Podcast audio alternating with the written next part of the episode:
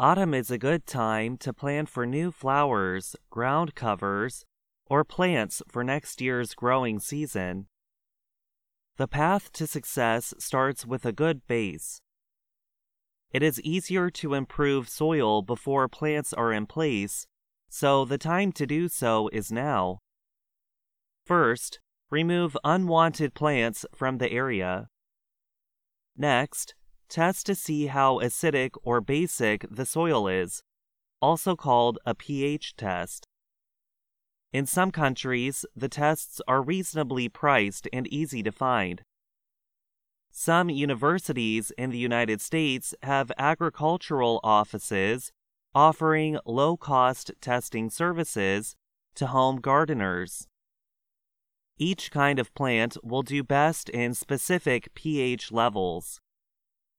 If the reading is outside the target levels for a plant, it will not be able to take in nutrients to its best abilities, whether from soil or fertilizer. So, learn their pH requirements and prepare the soil if necessary for the plants. Agriculture limestone will raise pH, and products like aluminum sulfate or sulfur will lower it. Leftover fallen autumn leaves are also good for gardens.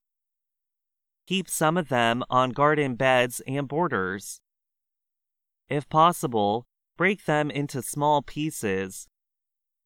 Then spread 7 to 10 centimeters of compost or food and vegetable waste over the leaves or directly on the soil if there are no leaves. The compost will feed helpful bacteria and other organisms, releasing high quality nutrients into the ground to feed the plants. While some might say to mix amendments like compost and leaves into the soil, do not do so. Doing so could damage soil structure, break up roots from important organisms like fungi, kill helpful insects like earthworms, and bring unwanted plant seeds to the surface. Remember, the richest soil is found on the forest floor, and nobody has been digging that up. However, correcting a water flow problem would be a good reason to dig through the soil. But in most cases, it is best to follow nature and place amendments directly on the earth. They will work their way down over the next few months. Place 5 to 8 centimeters of small pieces of wood, or mulch, over the compost to keep unwanted plants from growing, and moderate soil temperature and wetness over the winter.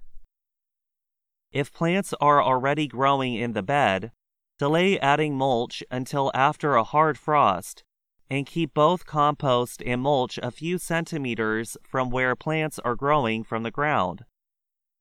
A hard frost is when air temperatures have reached below negative 2 degrees Celsius for at least four hours.